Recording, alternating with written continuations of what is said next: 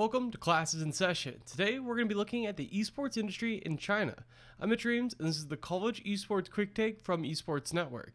Esports Network is looking for new sponsors. If you work for a company looking to expand its reach in esports, Esports Network has opportunities across digital media, podcasting, and video programs. Please reach out to Esports Network CEO Mark Timmick using the email in the bio of this show.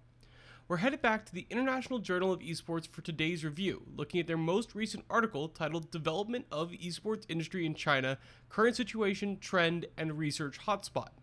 It's no secret in esports that China is the driving force of esports in many ways, and that's agreed upon by this research. One of the main reasons why is the government's consistent involvement in esports over the last two decades, since the country formally recognized esports as a sport back in 2003. That was the year after Major League Gaming was founded, formalizing esports in the West, and we still haven't classified it as a sport. First, this report looks at the size of China's esports industry, and much like the previous article we covered from the International Journal of Esports, which made the argument that esports revenue far outpaces the $1 billion mark commonly cited, this article takes some liberties for what can be considered esports revenue. In general, the esports community agrees that media rights deals for esports leagues, sponsorships, and ticket sales are all part of esports revenue, and that gets around that $1 billion number. But for some reason, the academic world seems intent on making the industry size every sale that could be a part of a game that has an esports scene.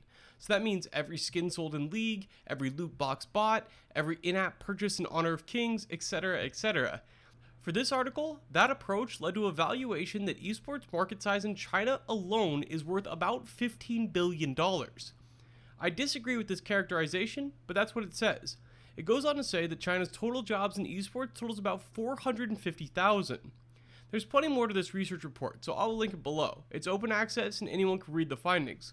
While I disagree with the market size characterization, although I do think they have a point, the data on trends, especially as it relates to various Chinese cities, is quite interesting. Check out the report below the show, and I'll be back tomorrow with a program spotlight covering one of the top college esports programs in North America.